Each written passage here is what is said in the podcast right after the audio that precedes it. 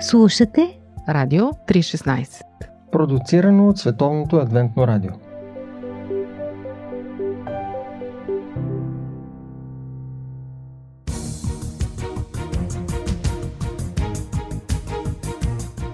Здравейте, скъпи слушатели на Радио 316. Благодарим, че отново сте избрали да слушате нашата поредица библейски курс. Радваме се, че тема след тема вие сте заедно с нас. С мен Петър Кузев и с моя приятел и колега пастор Борислав Йорданов. Знаете, че искаме не само да споделим с вас важните истини на писанието, но и да поставим Исус Христос като център на всяка от тези истини.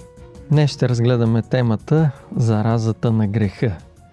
Да започнем с един логичен въпрос. Защо някой ще иска да се зарази с вирус? Например, за да не отиде на училище. да. Да. Преди години само заради експеримента и като на шега един компютърен специалист публикувал реклама в известната интернет търсачка Google.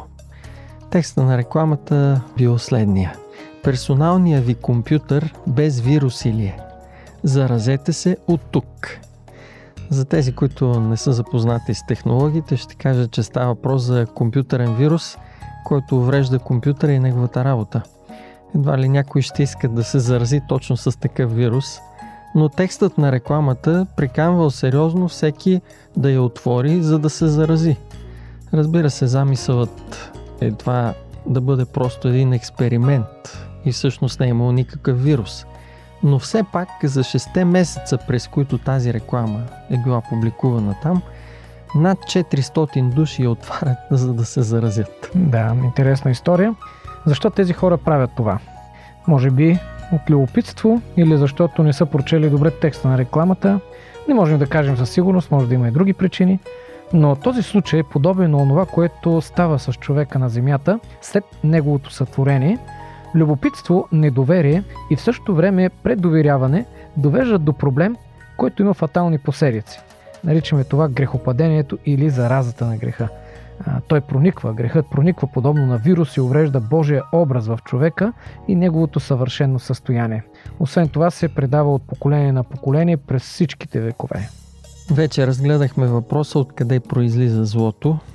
Бунта, започнат от Сатана в небето, води до появата и до разпространението на греха сред сътворените от Бога ангели.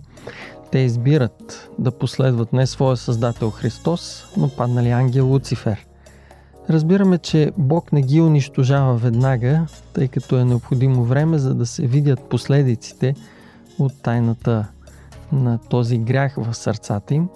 И именно грехът, който се е развил в разбунтувалите си ангели, ги лишава от правото да останат в Божието присъствие. И затова текста от Откровение 12 глава 7 и 8 стих ни казва, че те са изгонени от небето.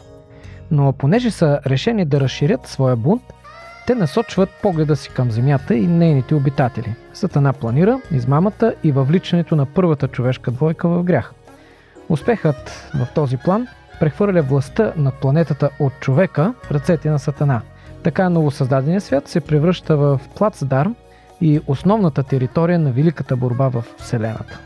Макар, че Библията не описва подробно всичко в разговорите между Създателя Христос и сътворената двойка на Земята, ние имаме едни указания, че те са предупредени за Сатана и за злото. Бог като един обичаш родител няма да направи нищо без да открие своето намерение. Е записано в Амос 3 глава 7 стих. Затова четем, че на човека е дадена задачата не само да изпълни земята и да владее над нея, но според Битие 1 глава 28 стих се казва още и да пази това, което Бог му е поверил. Смисълът на глагола в оригиналния еврейски език включва да пазиш достъпа до нещо, за да не бъде отнето то, да не бъде откраднато или да не бъде превзето. Това подсказва идеята, че Бог, разговаряйки лично с Адам и Ева, им представя опасността, която заплашва земята с злото, започнало в небето. Друго едно указание за предупреждение, което намираме в библейското описание, във втора глава, 9 И 17 стих е, че дървото за познаване на доброто и злото също е поставено в градината. Самия факт, че се споменава злото, навежда на мисълта, че първите хора са информирани за неговото съществуване. Не сме наясно с подробностите за информацията, която те получават в онази райска обстановка, но Библията загатва, че я имат. Освен това, очевидно е, че докладът на записаната история не предава всичко изчерпателно или дословно. Сравнете, например, различието на думите на Бога от Битие 2 глава, 17 стих с Битие 3 глава, 3 стих. Затова можем да приемем, че Бог предупреждава хората за опасността, но този разговор не е записан. Записано е обаче предупреждението и заповедта, която Бог дава на човека за дървото, което не бива да бъде докосвано. Четем в Битие 2 глава, 16 и 17 стихове и ще допълним и с 3 глава, 3 стих, нещо кратичко като фраза. От всяко дърво в градината свободно да ядеш, но от дървото за познаване доброто и злото – да не ядеш от него, нито да се допреш до него, защото в деня, когато ядеш от него, непременно ще умреш. Този първоначален божествен закон показва нещо важно. Христос създава човека като морално свободен да избира дали да се покорява на Бога или не. Човека не е просто някакъв робот, който няма свободна воля, който е насилван да избира онова, което Бог му налага. Той е създаден морално съвършен по образа на своя създател и може да следва съвестта си в упражняването на правото на избор. Това дърво става проверка за доверието на човека и възможност той да упражни своята свобода да избира. А някои го сравняват с избор. Отиваш, пускаш бюлетина, изглежда нищожно, но лище обаче идва на власт някой друг. Много добра иллюстрация. Освен това, дървото е белег за още нещо. Бог е истинския собственик и притежател на всичко сътворено. Хората са само управителите на Божията собственост. За да им помогне никога да не забравя този факт, Бог поставя дървото като знак. То трябва да им напомне кой е собственикът на всичко. Обявено е и предупреждението за наказанието, което ще последва. И това е смъртта. Това е третото указание в Библията за злото, срещу което Адам и Ева са предупредени. За да разберат последиците при непослушанието, необходимо е по-ясно обяснение. Не е възможно да разберат какво е смъртта, която никога не са виждали, ако всъщност не им е било разкрито предварително какво тя представлява. И Бог със сигурност го е направил, макар че не е записано подробно. Какво означава още предупреждението? В деня, когато ядеш от него, непременно ще умреш. Буквално преведено от оригиналният език на Библията, тази фраза звучи така – в деня, когато ядеш от него, умирайки ще умреш. Това означава, че в същия този ден човекът ще премине от състояние на условно безсмъртие в състояние на безусловна смъртност. Достъпът до Бога и до дървото на живота осигурява поддържане на един безсмъртен живот. Но допускането на греха като неподчинение и бунт срещу Бога ще отдели човека от източника на живота и неизбежно ще донесе смъртта.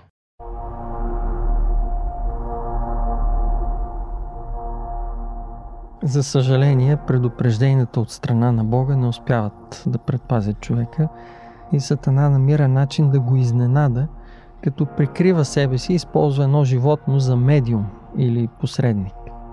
Змята се превръща в инструмент на измамата, тъй като по това време това е най-красивото и привлекателно животно. Дяволът го използва за да проговори чрез него на Ева и представя нещата така, сякаш плодът от дървото за разпознаване на доброто и злото дава способността и мъдростта на змията да проговори. Моментът на атаката също така е избран много добре. По някаква причина жената се отдалечава от мъжа и остава сама. Това е подходящото време. Сатана избира Ева, защото по-лесно може да привлече любопитството й. Той използва нейната емоционалност, за да я подведе с една погрешна логика – която би могла да бъде разгадана от мъжа или пък от двамата заедно. Четем описаната история в Битие 3 глава, 1 до 3 стих. А змията рече на жената.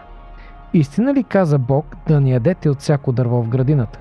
Жената рече на змията, от плода на градинските дървета можем да едем, но от плода на дървото, което е сред градината, Бог каза, да не ядете от него, нито да се допрете до него, за да не умрете. Въпросът е едно невярно твърдение, тъй като Бог дава на човека да яде от всяко дърво. Да, но аз си мисля, че по-опасното във въпроса не е лъжата, невярното твърдение, а поканата да се прояви съмнение.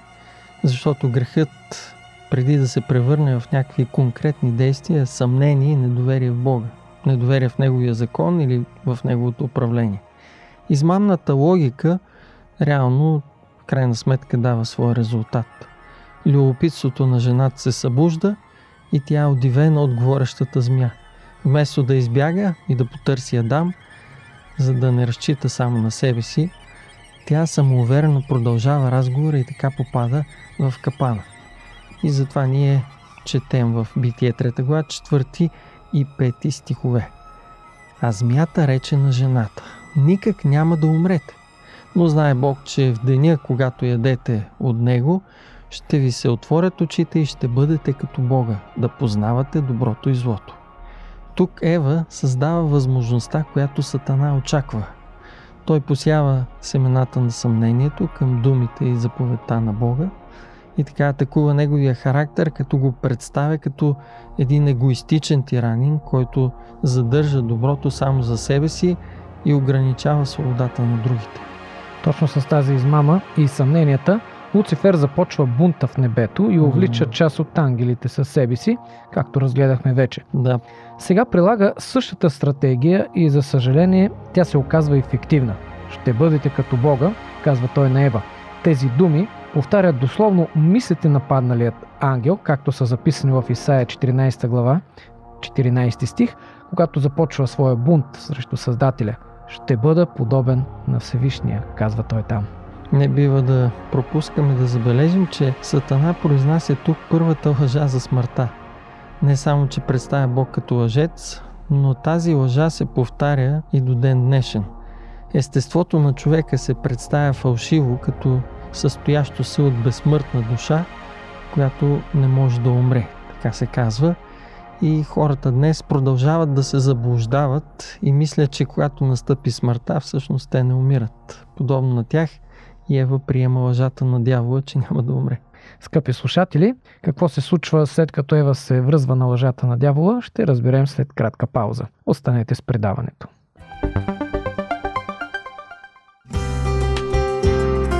По пантофи. Предаване за семейството на Радио 316. Библейски послания. Истини от книгата, която съдържа най-важното. Едно предаване на Радио 316.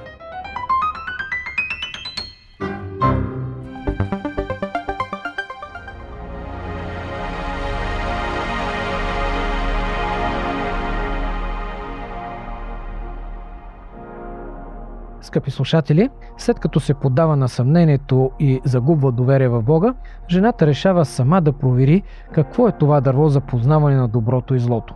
И в Битие, 3 глава, 6 стих, четем. И като видя жената, че дървото беше добро за храна и че беше приятно за очите, дърво желателно за да дава знание, взе от плода му да яде. Даде и на мъжа си да яде с нея, тъй и той яде. Измамата поражда в нея желанието да се възползва от предложението на Сатана.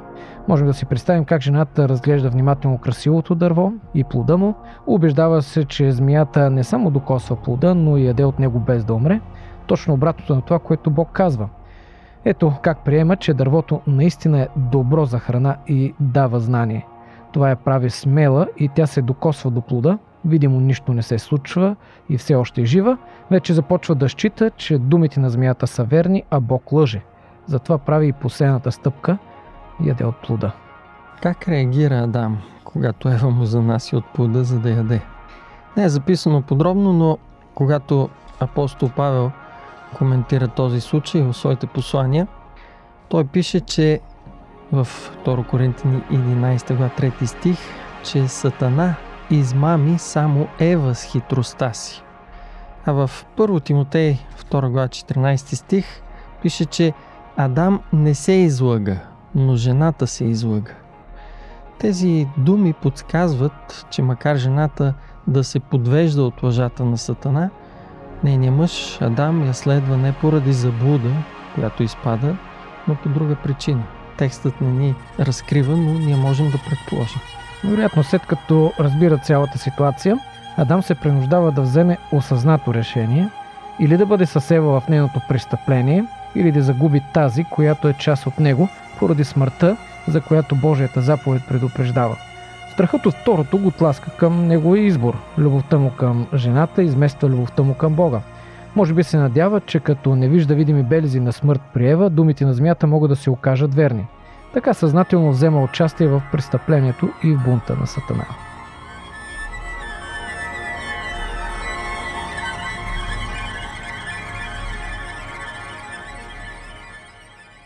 Не е възможно да изборим тук всички последици от греха на земята, които следват след този избор на Адам и Ева, но ще споменем някои от най-тежките.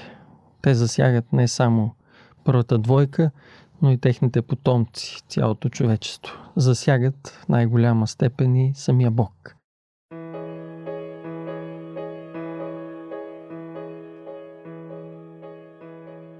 Действията на Адам и Ева може да изглеждат маловажни в нашите очи, но същността им е пагубна и това се вижда веднага след грехопадението. И първи го забелязват Адам и Ева. Според Битие 3 глава 7 стих е записано защото се отвориха очите им и те познаха, че бяха голи. Сега разбират реално какво е грехът, който са допуснали в живота си и заради който, според както Павел казва в посланието към римляните 3 глава 23 стих, те са лишени от Божията слава. Това означава, че те загубват дрехата от светлина на Божията слава, с която са били покрити. Грехът, който извършват, е недоверие в Бога и това прекъсва връзката им с източника на живота, на светлината и славата.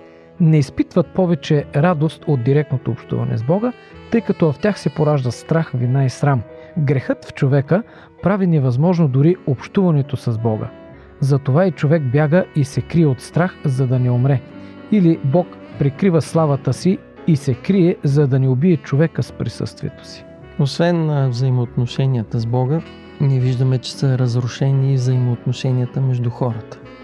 Въпреки, че Адам взема решение да последва Ева в греха поради любовта си към нея, грехопадението прави така, че е разрушена именно любовта.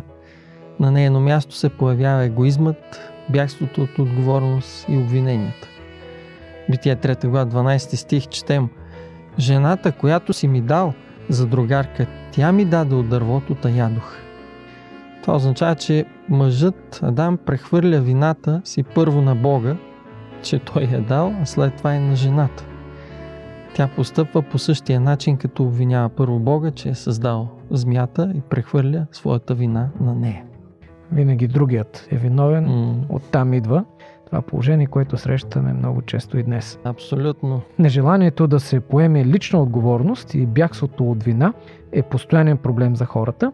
Грехът превръща дори най-близките взаимоотношения между мъжа и жената в борба за доминация и надмощие. Всеизвестни са злоупотребата и дискриминацията в човешките семейства и в обществата като цяло през всички векове, дори до днес. Причината за това е следващата тежка последица от греха. Да, и тя е, че естеството се променя след грехопадението. Божия образ вътре в човека е заличен.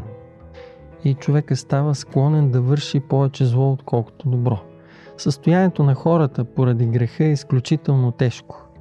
Не е необходимо да четем криминалната статистика, за да бъдем убедени в това. Само с един штрих Павел описва много добре хората в Римляни 1 глава 29 стих, като казва, че са изпълнени с всякакъв вид неправда, блудство, порочност, алчност, злоба, пълни с завист, убийство, свъдливост, измама и злонамереност. По-късно обяснява, че това е резултатът от падналото човешко естество, което притежава всеки от нас, включително и самия Павел. Той казва в Римляни 7 глава 14, 18 от 20 стихове Аз съм от плът, продаден под греха, защото зная, че в мене, т.е. в плътта ми, не живее доброто. понеже желание за добро имам, но не е сила да го върша. Защото не върша доброто, което желая, но злото, което не желая, не го върша. Но ако върша това, което не желая, то вече не го върша аз, а грехът, който живее в мене. На други места Библията също описва, че тази зла сила владее във всеки и го кара да съгрешава. Няма човек, който да ни греши, ни казва, например, Трето царе 8.46. Това е нещо, което се предава от поколение на поколение. Затова Давид казва в Псалом 51, стих 5. Ето, родих се в нечестие и в грях ме зачена майка ми. Адам и Ева предават на всички хора след себе си греховното си естество, но и нещо повече от това.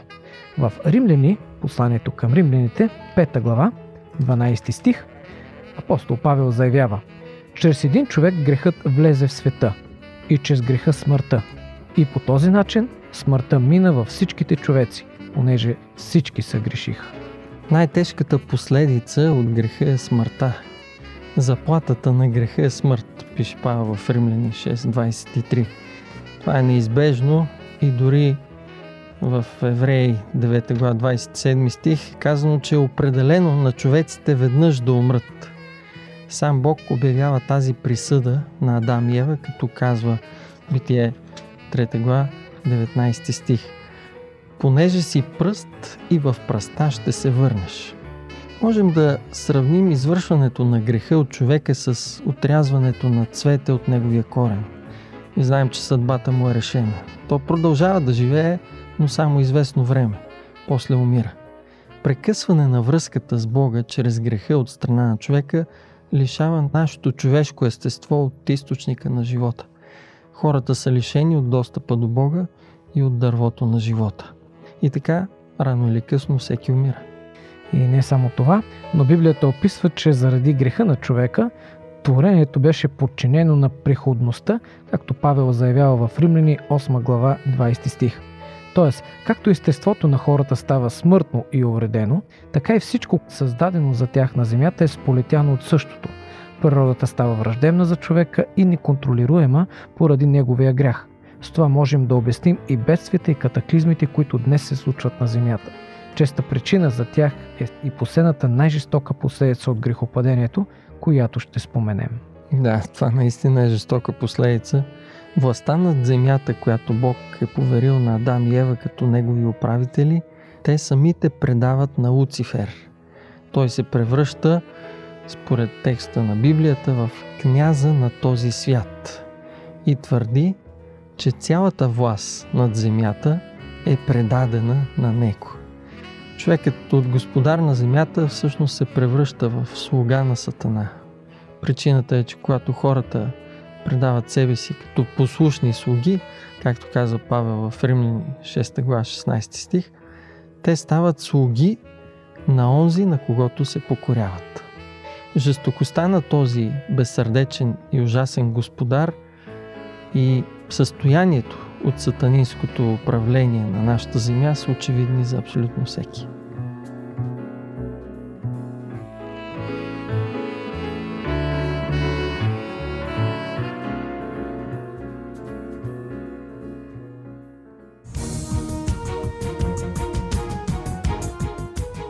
Скъпи слушатели, има ли надежда при това непоносимо състояние, в което изпада човечеството и цялата земя? Бог ни разкрива в Библията положителния отговор на този въпрос. Ще потърсим какъв точно е той в следващата тема. Бъдете с нас и с поредицата на библейския курс и следващия път, за да видим какъв е планът на Бог за справяне с епидемията и заразата на греха. С вас бяха пастор Петър Кузев и аз Борислав Йорданов. До чуване!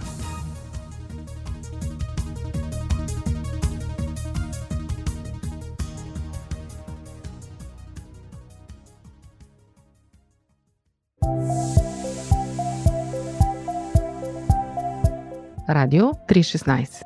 Продуцирано от Световното адвентно радио. Сайт 3-16.bg